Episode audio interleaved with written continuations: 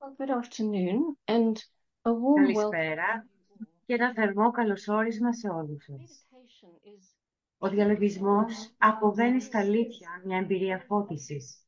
Κατά τη διάρκεια αυτών των ημερών καλής θέλησης ή ευδοκίας, όταν παραδοσιακά πλήθος ανθρώπων γιορτάζουν τη γέννηση του Χριστού. Δεν μπορούμε όμως να μην αντιπαραβάλουμε τον εορτασμό της γέννησης του Χριστού στον εγώκερο, με την εικόνα που μετέδωσε σήμερα η τηλεόραση, με τη σκηνή της Φάτνης στη Βιπλέμ να στερείται χαράς και να είναι περιτριγυρισμένη από συντρίμια ως ελάχιστο φόρο τιμής στο πλήθος των παιδιών που έχασαν τη ζωή τους στις συνεχιζόμενες συγκρούσεις. Καθώς αυτά τα φεστιβάλ Πανσελίνου αποκτούν όλο και μεγαλύτερη βαρύτητα στη συνείδησή μας, αντιλαμβανόμαστε ότι το αποτέλεσμα όλων των ενεργειών που εισραίουν στη συνείδηση της ανθρωπότητας είναι πώς. Έτσι, θα διαλογιστούμε απόψε με τις φωτισμένες ενέργειες του εγώκερου, της πρώτης ακτίνας της θέλησης και της έβδομης ακτίνας της τελετουργικής τάξης, ενδυνόμενες από το βασικό τόνο του μαθητή σε αυτό το ζώδιο.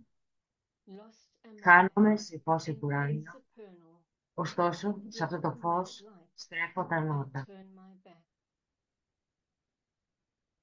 Σε μια επιστολή προς έναν από τους μαθητές του, ο Τιβετανός έγραφε «Στον καθημερινό κύκλο των καθηκόντων και της λεπτομέρειας παρουσιάζεται για σένα η ευκαιρία να μεταμορφώσεις τη ζωή με όρους επίτευξης. Η αληθινή επίτευξη συνεπάγεται μια ζωή συνεχούς ακτινοβολίας και σταθερής ομοιόμορφης δραστηριότητας. Αλλά στη δραστηριότητα αυτή, η γενική επίτευξη πρέπει να έλθουν, καθώς περνούν τα χρόνια, ό,τι θα μπορούσα να ονομάσω κρίσεις επίτευξης. Πρέπει να υπάρξουν στιγμές κορύφωσης, όταν η ομοιόμορφη διαδικασία δραστηριότητα μακώνεται σε ώρες δυναμικής κρίσης. Τότε σε τερματίζεται ένας κύκλος εργασίας στη μια ή την άλλη κατεύθυνση και αρχίζει ένας νέος κύκλος δραστηριότητας στον ίδιο τόπο και μέσα στα όρια της ίδιας γενικής προσπάθειας. Αυτό αναγνωρίζεται συνειδητά σαν μια νέα αρχή. Δεν συμβούν τέτοιες στιγμές κρίσης ή αργοσβήνει μέχρι ένα γενικά νεκρό επίπεδο. Και ακόμα κι αν είναι χρήσιμη, δεν προσφέρει την ευκαιρία για μια ακραία προσπάθεια με την επακόλουθη ανάγκη της να αντλήσει όλους τους πόρους της ψυχής. Στα λόγια αυτά, συμπυκνώνεται το πνεύμα της προσπάθειας του μαθητής στον εγώτερο.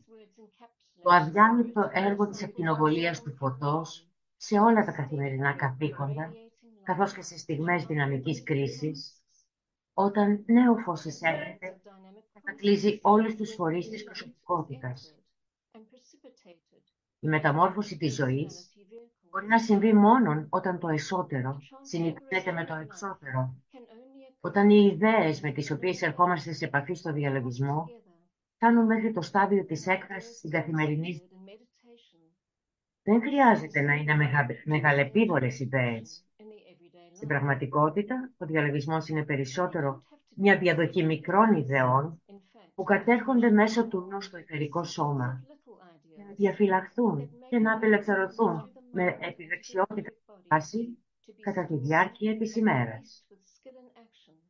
Αυτός είναι ο λόγος για τον οποίο ο μοιημένος βρίσκεται πάντα σε κατάσταση πνευματικής έντασης.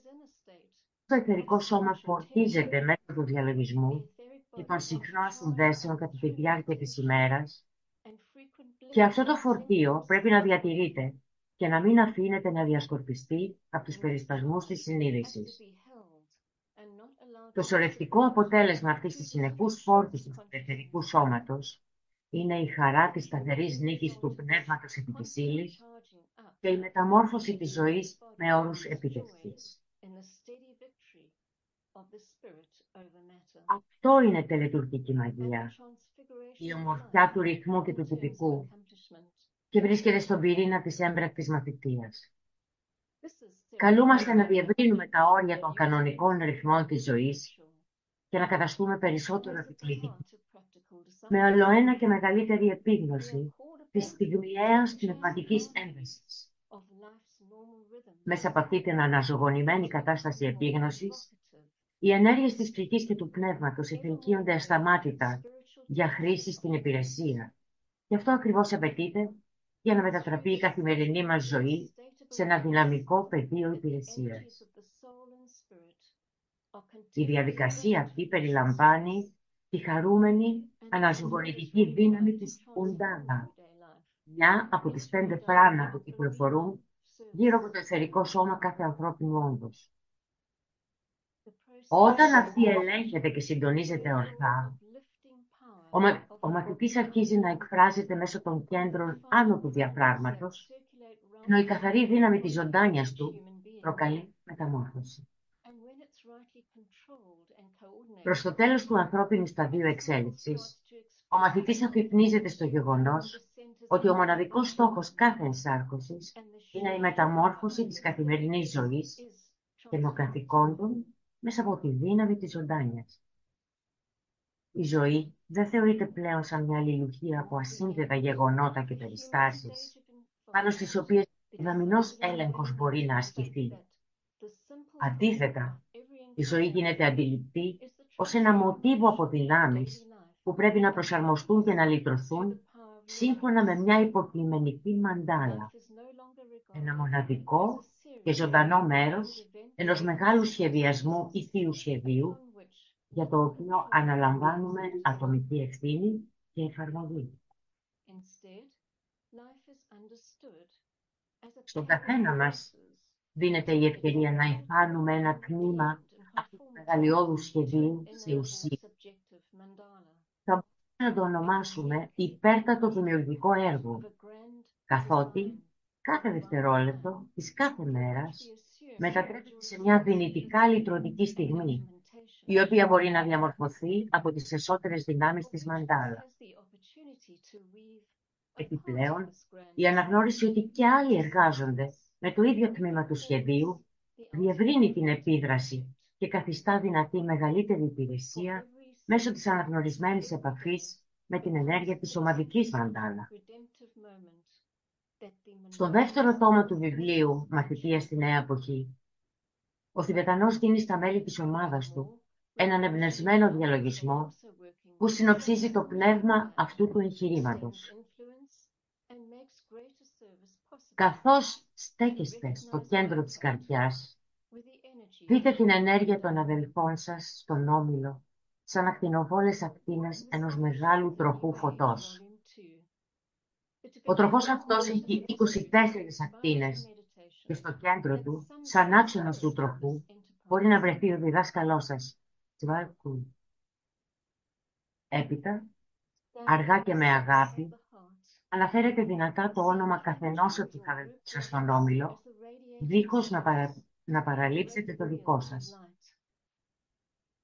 Δείτε κατόπιν αυτόν τον τροχό να κινείται δραστήρια και να σπινθυροβολεί και να υπηρετεί έτσι την ανθρωπότητα μέσα από την εστιασμένη του ακτινοβολία. Η ακτινοβολία αυτή είναι η ακτινοβολία της αγάπης. Όλα τα παραπάνω είναι καθαρά συμβολικά, αλλά όταν εκτελεστούν σαν διαδικασία οραματισμού για μερικούς μήνες, επίμονα και συνειδητά, θα δημιουργήσουν μια κατάσταση του νου και της επίγνωσης που θα είναι διαρκής, γιατί όπως σκέφτεται ο άνθρωπος, έτσι και είναι.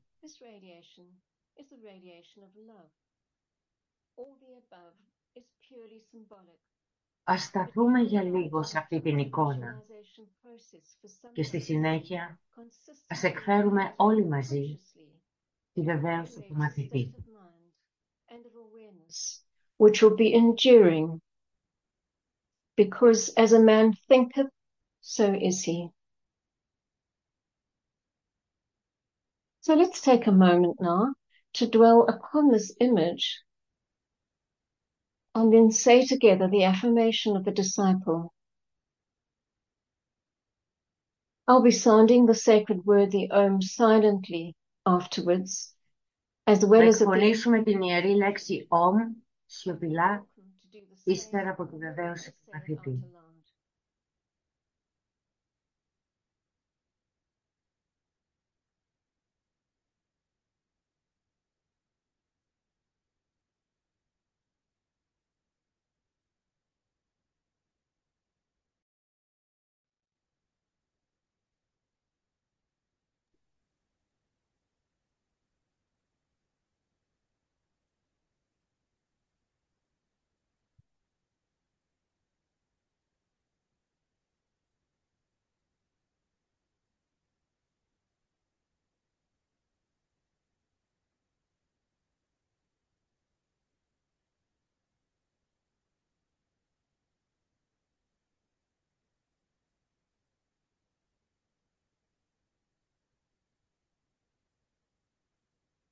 I am a point of light Είμαι within ένα σημείο φωτός μέσα σε ένα μεγαλύτερο I am a φως. strand of loving Είμαι ένα νήμα within στοργικής the ενέργειας stream μέσα στο ρεύμα of της love. Θείας Αγάπης. I am Είμαι a ένα point σημείο of sacrificial εστιαστικού fire, φως, focused εστιασμένος on στην the πύρινη glory θέληση of του God. Θεού. And thus Έτσι I στέκω. stand. I am a way Είμαι ένας to δρόμος, the τον Lord. οποίο οι άνθρωποι μπορούν να I βαδίσουν. Είμαι μια πηγή δύναμης guiding που them τους to επιτρέπει να stand. στέκουν. I Είμαι am μια a δέσμη beam of φωτός light, που φέγγει shining στο upon δρόμο their τους. way. And thus I Στέκω. stand. Και And στέκοντας standing γυρίζω thus revolve, και βαδίζω κατά τον τρόπο αυτό τους δρόμους των ways of ανθρώπων, men, and, and γνωρίζοντας the τους ways of δρόμους του God. Θεού. And Και έτσι thus στέκω. I stand.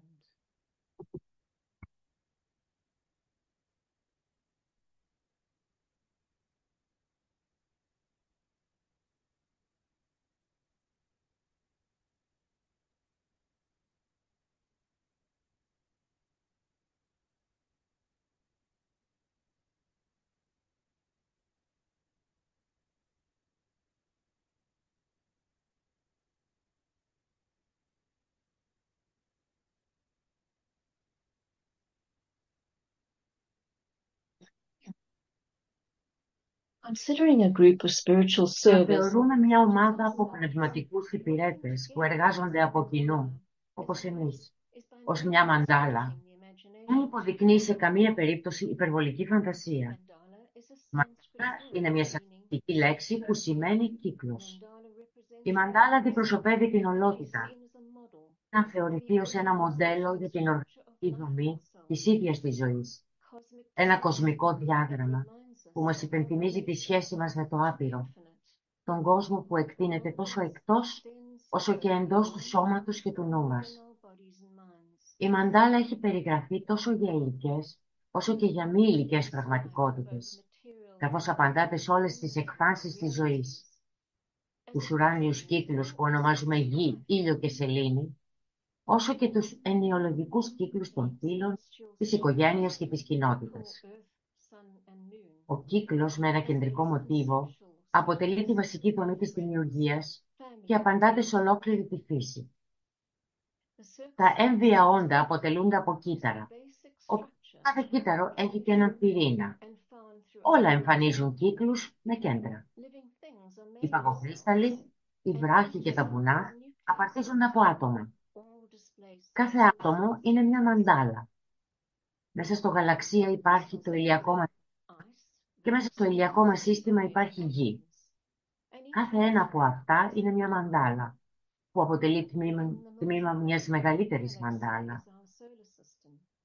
Τα άνθη, οι δακτύλοι που βρίσκονται στους κορμούς των δέντρων και οι προς τα έξω και προς τα μέσα ελισσόμενες πύρες στο κέλυφος ενός αλιγαριού, όλα αντανακλούν το πρωταρχικό μοτίβο μιας μαντάλα.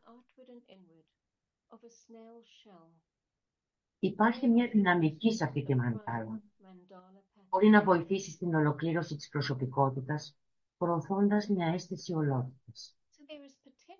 Κάτι που έγινε αντιληπτό από τον Καρλ Γιουνγκ, ο οποίος χρησιμοποίησε τη μαντάλα για τη δική του προσωπική ανάπτυξη. Ο Γιουνγκ πίστευε ότι μια μαντάλα συμβολίζει ένα ασφαλές καταφύγιο εσωτερικής συμφιλίωσης και ολότητας. Συνιστά μια σύγκλιση διακριτών στοιχείων σε ένα ενιαίο σχήμα και αντιπροσωπεύει τη βασική φύση της ύπαρξης. Σε άλλο σημείο ανέφερε «Έπρεπε να εγκαταλείψω την ιδέα της υπέρτερης θέσης του εγώ. Κατάλαβα ότι τα πάντα, κάθε μονοπάτι που είχα ακολουθήσει, κάθε βήμα που είχα πραγματοποιήσει, οδηγούσαν πίσω σε ένα και μόνο σημείο, συγκεκριμένα στο μεσαίο σημείο. Γινόταν σε μένα όλο και πιο σαφές ότι η μαντάλα αποτελεί το κέντρο και είναι ο εκφραστής για κάθε ένα μονοπάτι. Είναι η οδός προς το κέντρο, προς την ατομικοποίηση. Με το δικό του τρόπο ο Ιούγκ αντιλαμβανόταν τη φύση της συνείδησης ως το μεσαίο σημείο ανάμεσα στα αντίθετα της ενέργειας και της ουσίας και δήλωνε ότι πράγματι δεν υπάρχει συνείδηση χωρίς διάκριση των αντιθέτων, όπως και τίποτα δεν μπορεί να υπάρξει δίχως το αντίθετό του. Είναι επίσης ενδιαφέρον να εξετάσουμε μια πιο εσωτερική ερμηνεία, όπως η περιγραφή της Μαντάλα που δόθηκε από τον Λόγρα Τσέμπα, έναν Θιβετιανό βουδιστή δάσκαλο, ως μια συγκροτημένη δομή οργανωμένη γύρω από ένα ενοποιητικό κέντρο. Στο βασικότερο επίπεδο έχουμε το kill or, τη θηβετανική λέξη για τη μαντάλα, που σημαίνει κέντρο του σύμπαντος, στο οποίο ένα πλήρως αφυπνισμένο «ον» παραμένει. Αυτό άλλωστε συνάδει σε μεγάλο βαθμό με τις διδασκαλίες της προαιώνιας σοφίας, όπου ο κύκλος με το σημείο στο κέντρο υποδηλώνει το εκδηλωμένο σύμπαν προερχόμενο από το άρρητο και άγνωστο. Η ενελικτική, υπόστροφη κίνηση του πνεύματος μέσα στην ύλη βλέπει τον κατακαιρματισμό του όλου, που πραγματοποιείται μέσω διαφοροποίησης ως γραμμές δύναμης. Στην πραγματικότητα πρόκειται για την εκπόρευση μεγάλων όντων με μια πράξη ιερής γεωμετρίας για τον σχηματισμό της βασικής οργανωτικής δομής μέσω της οποίας η ζωή εκδηλώνεται.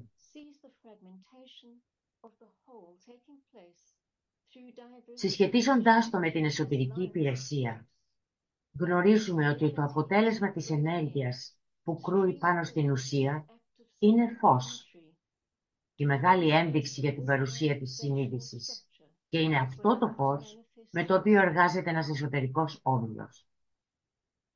Ο ίδιος ο όμιλος είναι μια ακτινοβόλα και γεμάτη φως μαντάλα, ένα δονούμενο κέντρο μέσα στο σχήμα των πραγμάτων που διανέμει το φως της συνείδησης προς τα έξω σε άλλες μονάδες συνείδησης.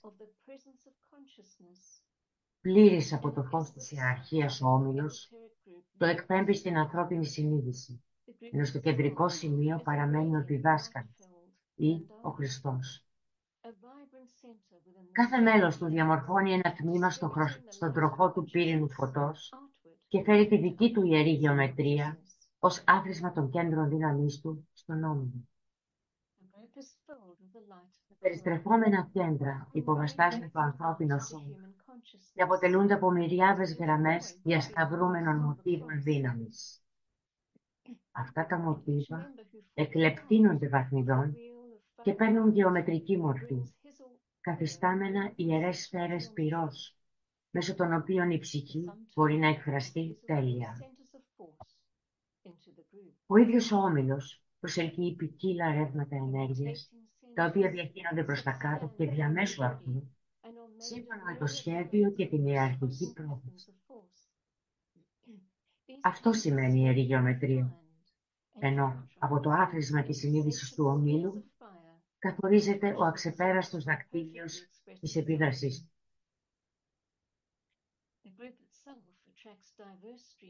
Μίλες ποιότητες ενέργειες διέρχονται ακατάπαυστα μέσα από ένα πνευματικό όμιλο, το οποίο τα μέλη συντονίζονται σε διαφορετικά επίπεδα, το καθένα ανάλογα με τις ικανότητές του.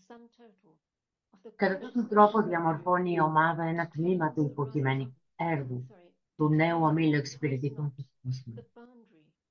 Παρότι η αντικειμενική υπηρεσία στην καθημερινή ζωή είναι σημαντική, για τον εσωτεριστή που αποβαίνει ένας δυνατός και ενεργός ομαδικός εργάτης, η υποκειμενική εργασία είναι ακόμα σημαντικότερη και η ζωή της σκέψης κάθε μέλους ενός πνευματικού ομίλου έχει στη βαρύτητα. Τιβετανός το διευκρίνησε σε έναν από τους μαθητές του ως εξής. Οι μαθητές του Άσλαμ έχουν τη διπλή ευθύνη να στέκουν σταθεροί σε μια διατήρηση της αντίληψης. Αν μπορώ να χρησιμοποιήσω μια τέτοια φράση. Η σταθερότητα αυτή δεν πρέπει να χαλαρώσει με κανέναν τρόπο, καθώς πλησιάζουν τα γυρατιά. Και δεν πρέπει να της, επιτρα... να της επιτραπεί να εξαφανιστεί κατά τη μετάβαση του καθαυτού θανάτου. Ο διδάσκαλος ενός άσραμ εργάζεται μέσα από την αδιάσπαστη συνειδητική σκέψη ενός ενωμένου ομίλου μαθητών.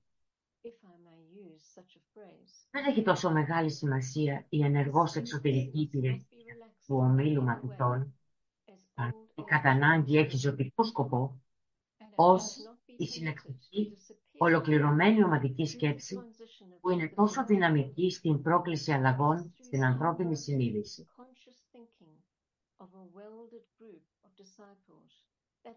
Αυτό το ενοποιημένο μοτίβο ομαδικής σκέψης αποτελεί μια φωτεινή μαντάλα, μέσω της οποίας μπορούν να εργαστούν ο διδάσκαλος και η ιεραρχία. Ίσως να μην είναι διακριτή στον εσωτερικό οφθαλμό εκείνων που το απαρτίζουν. Εύκολα όμως μπορεί να γίνει αισθητό ως ένα δονούμενο ενεργειακό μοτίβο και να, και να διατηρηθεί ζωντανή μια εσωτερική σύνδεση μαζί του.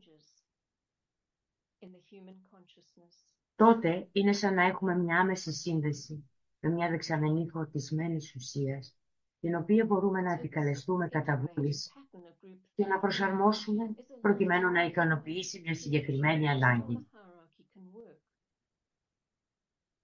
Όπως αναφέρθηκε προηγουμένως, τα πάντα είναι μια μαντάλα και τμήμα μιας μεγαλύτερης μαντάλα, ενώ μέσα από τη συνεχή ροή αλληλεπίδρασης το θείο πρότυπο μετατοπίζεται, μίζεται και λυτρώνεται με τρόπο καλλιδοσκοπικό. Ο τροχός της αναγέννησης είναι μια μαντάλα, όπως είναι και ο ίδιος ο ζωπιακός κύκλος, γύρω από τον οποίο οδεύει η ενσάρκωση. Ο ζωδιακός κύκλος αποτελείται από τις αλληλοσυνδεόμενες δυνάμεις των 12 αστερισμών, καθώς εισραίουν και διαχείονται σε όλα τα βασίλεια της φύσης, μεταφέροντας όχι μόνο τις ατομικές τους δυναμικότητες, αλλά και εκείνες των επτά κτίνων, που εστιάζονται μέσα από τους ιερούς και τους μη ιερούς πλανήτες, τις πλανητικές ζωές που ανακαλύφθηκαν ή εκείνες που δεν ανακαλύφθηκαν. Υπόθηκε αποκριτιστικά ότι το όραμα αυτών των δυνάμεων και των πολλών υφασμένων γραμμών που φαίνονται σαν ποταμοί και ρεύματα φωτός δίνεται στο μοιημένο πάνω στη βουνοκορφή του εγώτερου, όταν φτάσεις σε αυτή. Το όραμα αυτό παρουσιάζεται στα μάτια του κατάπληκτου μαθητή, η μίση της μεταμόρφωσης. Καθήκον μας είναι στη συνέχεια να κατεβάσουμε αυτό το όραμα από τη βουνοκορφή της μίσης και να ζωογονήσουμε την ομαδική μαντάλα με την οποία συνδέεται ο μαθητής και να προσαρμόσουμε στη συνέχεια το μοτίβο και τη δυναμική του οράματος κατά, κατά τρόπον ώστε να μπορεί να κρατηθεί εποφελώς μπροστά στα μάτια του κόσμου. Ο μοιημένος μαθητής εργάζεται πλέον μέσα από το κέντρο της σωματικής μαντάλα, ενώ η επίδραση της έμπνευσής του κινείται προς τα έξω διαμέσω του τροχού του πύρινου φωτός. Καθώς εντείνεται η ακτινοβολία της σωματικής δύναμης, η διέγερση αυτή βοηθά επιπρόσθετα καθένα από τα μέλη να παραιτηθεί από ό,τι εμποδίζει τη δική του πρόοδο. Συμβολικά, κάθε μέλος του ομίλου στέκει με τα χέρια ανοιχτά και τους βραχίονες εκτεταμένους, αφήνοντας κατά γης να σοβαραίνουν τη συνείδηση, καθώς η ενέργεια του σχεδίου διαχύνεται μέσα από αυτόν. Αυτό απεικονίζεται εύγλωτα για μας στο προήμιο του τυπικού του διαλογισμού για τη Μανσέλα, στη φράση «Αντικρίζει το σκοτάδι» και τότε τα επτά σημεία φωτός μέσα του διαβιβάζουν το φως που κυλά προς τα έξω. Και να, η όψη εκείνων πάνω στο σκοτεινό δρόμο δέχεται αυτός ο φως. Για αυτούς ο δρόμος δεν είναι τόσο σκοτεινό. Πίσω από τους μαχητές, ανάμεσα στο φως και τα σκοτάδι, απαστράφτει το φως της ιεραρχίας.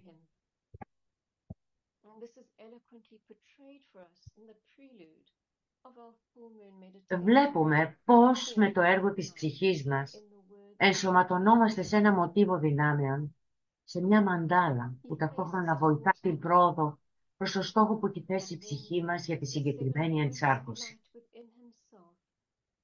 Και είναι ενδιαφέρον ότι ορισμένες εσωτερικές διδασκαλίες υπονοούν ότι η ανασκόπηση του τέλους της ζωής που πραγματοποιείται μετά το θάνατο αποτελεί και αυτή μια γεωμετρική διαδικασία.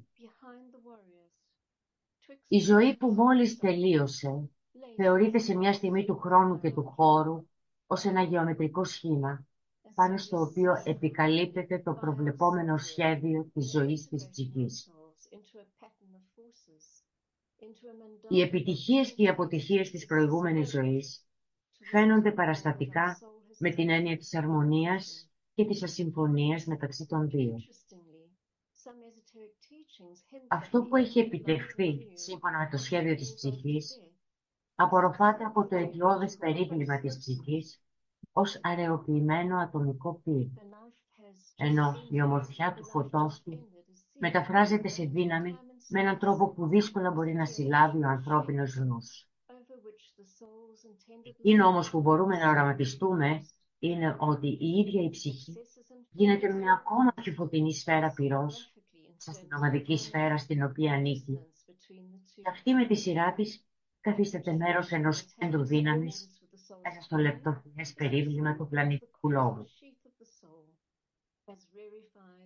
Τροχή μέσα στους τροχούς, μαντάλα μέσα σε άλλες μαντάλα, όλα κινούνται σπυροειδώς προς εκείνη τη μακρινή εποχή, όταν ο τροχός των ουρανών θα αποκαλυφθεί ως μια μεγάλη και μεγαλόπρεπη μαντάλα, που διατηρείται σε κίνηση από τη διάνοια του Θεού.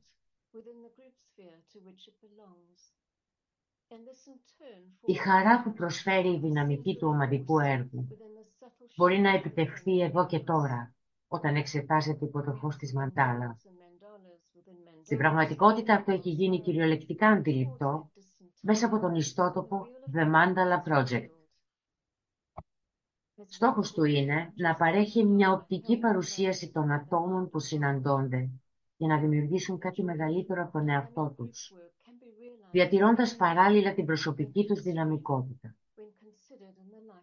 Τονίζοντας τα κοινά σημεία, επιδιώκουν να δομήσουν ένα θεμέλιο για την ειρήνη, βλέποντας την αλήθεια, την ομορφιά και την καλοσύνη ως αξίες που μπορούν να συμφωνηθούν σε κάθε πολιτισμό και οι οποίες μπορούν να βιωθούν μέσα από την τέχνη και την εκπαίδευση. Αυτό το έργο, το project, έχει να τιμήσει όλα όσα ενώνουν όλους τους ανθρώπους, σεβόμενο παράλληλα τις διαφορές και αναγνωρίζοντας ότι αυτό που αυξάνει τη δυναμική για... ότι αυτό αυξάνει τη δυναμική για επίτευξη ειρήνης. Όσο καλύτερα κατανοούμε τους γείτονές μας, λένε, τόσο πιο εύκολο είναι να τους φροντίσουμε. Αυτό αποτελεί μια έξοχη σύνοψη των δυνατοτήτων της Μαντάλα ή να εφαρμοστεί εξίσου σε όλες τις εσωτερικές ομάδες, ΜΚΟ και οργανώσεις κάθε είδους που εργάζονται για την ανθρώπινη και την πλανητική βελτίωση. Όπου μπορεί να βρεθεί ένα κέντρο, ακτινοβόλο τόσο προς τα έξω όσο και προς τα μέσα, υπάρχει ολότητα, μία μαντάλα. Έτσι, απόψε, ως όμιλος, ας ευθυγραμμιστούμε ενωμένοι σαν ένα και ας ακτινοβολήσουμε σε ολόκληρη την ανθρώπινη συνείδηση την ενέργεια του εγώκερου σύμφωνα με το βασικό τόνο. Χάνομαι σε τόση απλά. Τόσο σε αυτό το φως, στρέφω τα νύχτα.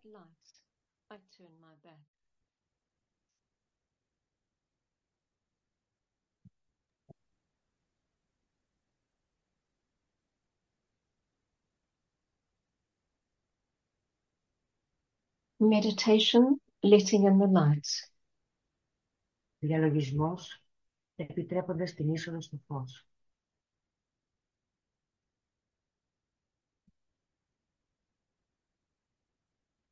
Fusion. We affirm the fact of group fusion and integration within the heart center of the new group of world servers Θεώνουμε το γεγονός της ομαδικής συγχώνευσης και ολοκλήρωσης μέσα στο κέντρο καρδιάς του νέου μήλου εξυπηρετητών του κόσμου, που μεσολαβεί μεταξύ ιεραρχίας και ανθρωπότητας.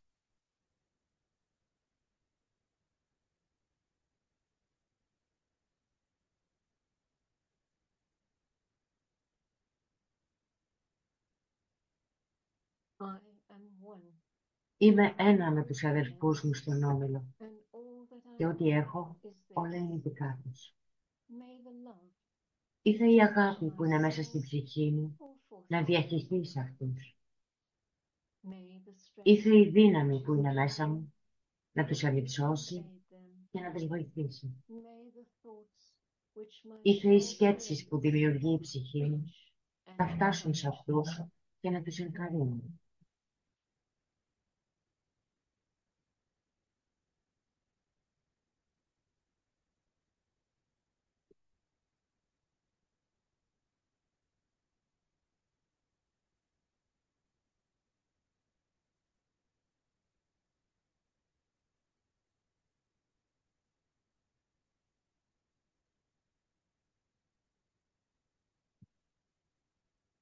Alignment.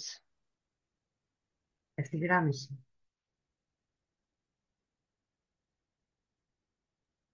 We project a line Προβάλλουμε μια γραμμή φωτεινής ενέργειας towards the spiritual προς την shrine, πνευματική ιεραρχία του πλανήτη, the planetary heart, την πλανητική the καρδιά, ashram or Sanakamara, το μεγάλο άσραμ του and Σανάτ towards Μάρα, Christ at και the προς heart τον of Χριστό hierarchy. στην καρδιά της ιεραρχίας.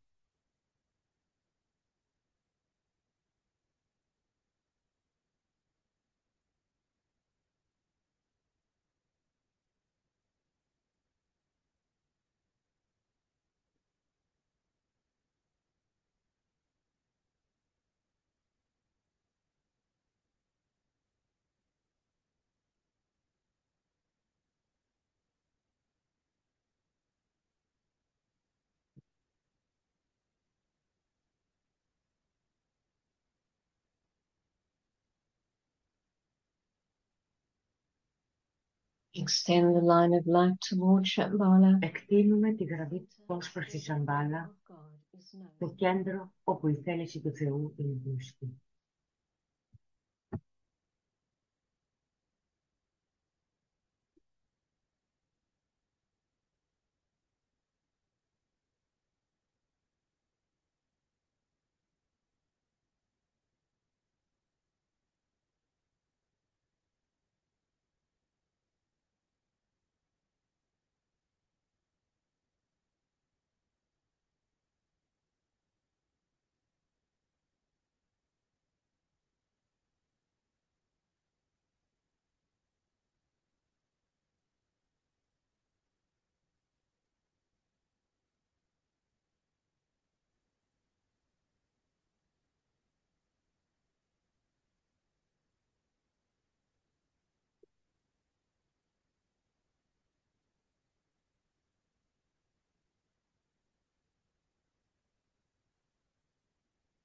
Higher interlude.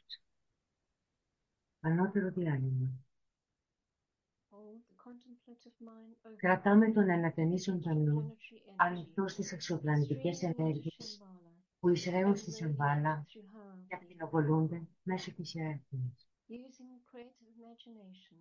Χρησιμοποιώντας τη we δημιουργική see three φαντασία, planetary centers, επιχειρούμε να δούμε τα τρία πλανητικά κέντρα, hierarchy and Σαμπάλα, humanity, ιεραρχία, gradually ανθρωπότητα, coming into alignment θα έρχονται βαθμιαία σε and ευθυγράμμιση interplay. και αλληλεπίδραση.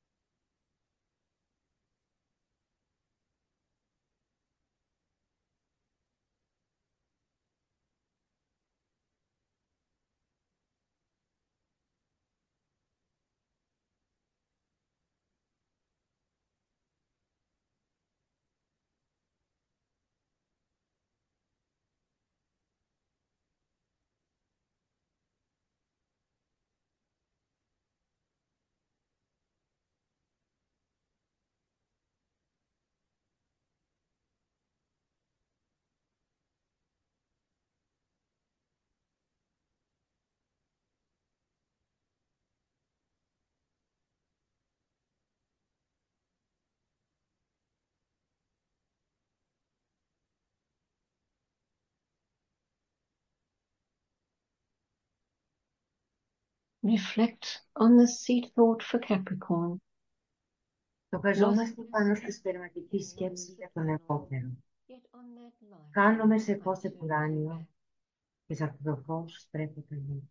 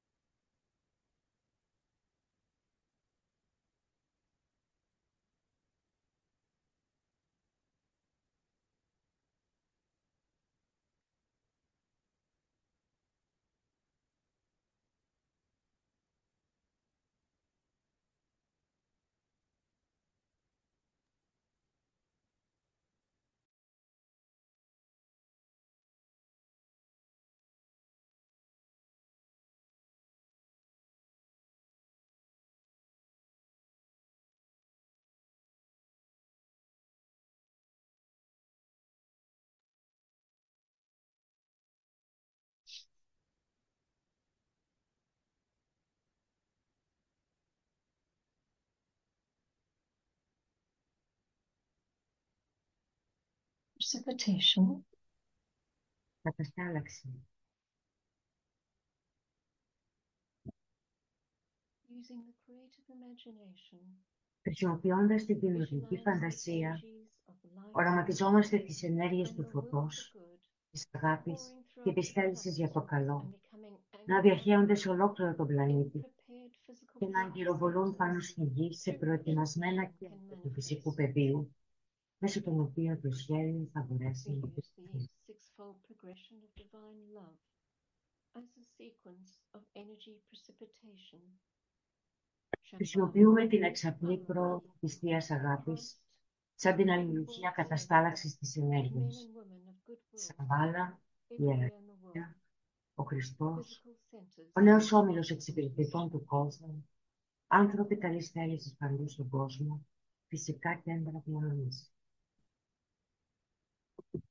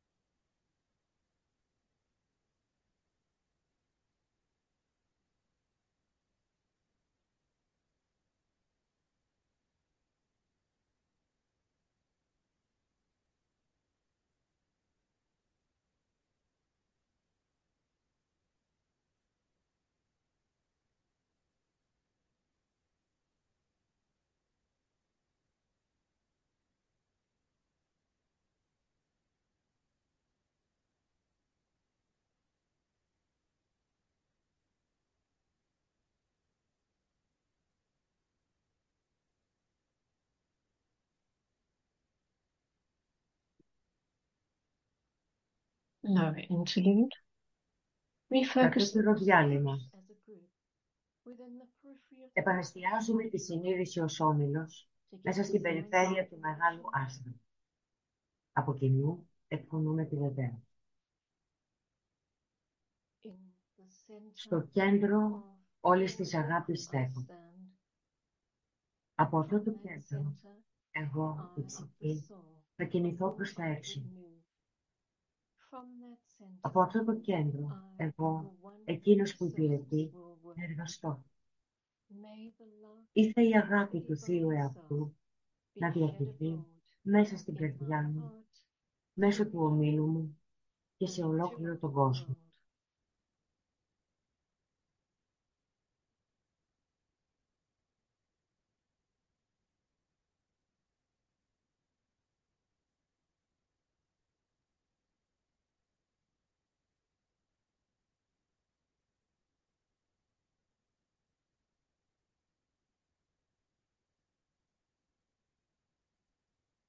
Visualize the downpouring spiritual inflow released from Shambhala through the heart Οραματιζόμαστε την κατεχόμενη streams of πνευματική ροή humanity.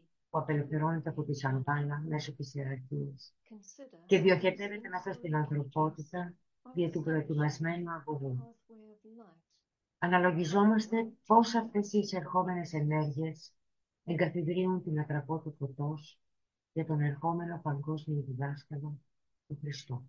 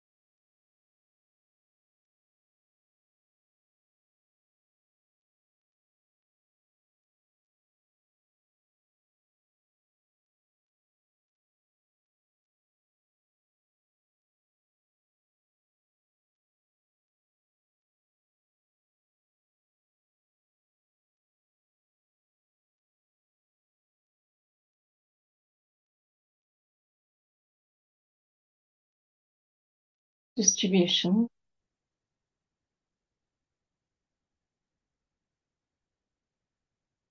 As the great invocation has sounded, we visualize the outpouring of light, love, and power from the spiritual hierarchy through the five planetary inlets London, Darjeeling, New York, Geneva, Tokyo, irradiating the consciousness of the whole human race.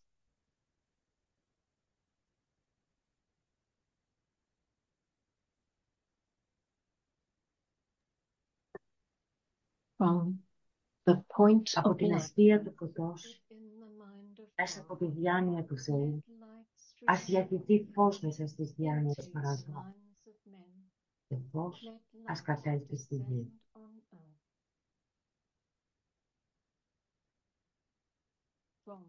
Από of την love αιστεία της αγάπης, within the heart μέσα of από την God, καρδιά του Θεού, let ας διαχυθεί light αγάπη stream μέσα στις forth καρδιές των into ανθρώπων. the hearts of men Ήρθε ο Χριστός να and γυρίσει Christ στη γη. return to earth.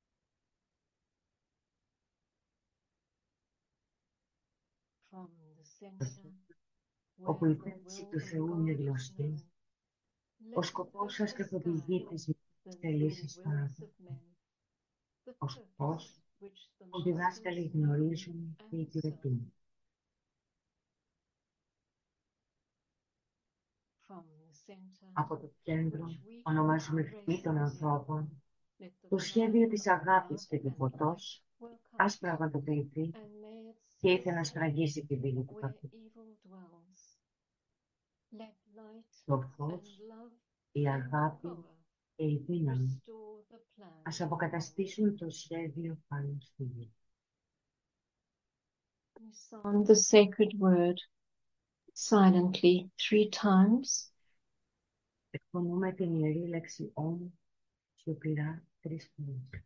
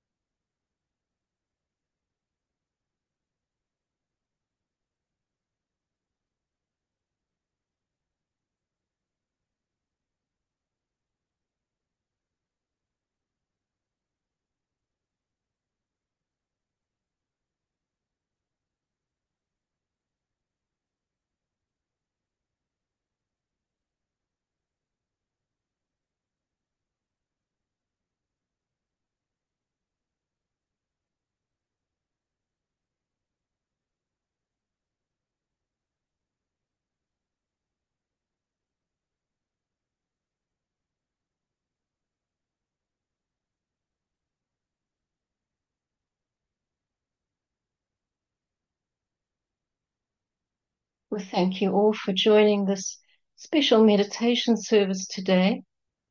Our first meeting in the new year is the new moon in Capricorn on Zoom at 6:30 p.m. 8th January 2024 and the full moon in Capricorn this year in sorry in Aquarius this year is on Thursday the 25th of January in the Lucis Trust Library at 6:30 p.m.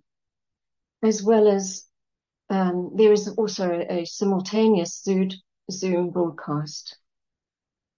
So we wish you all a joyful and meaningful year ahead until we meet again. Thank you. Thank you all.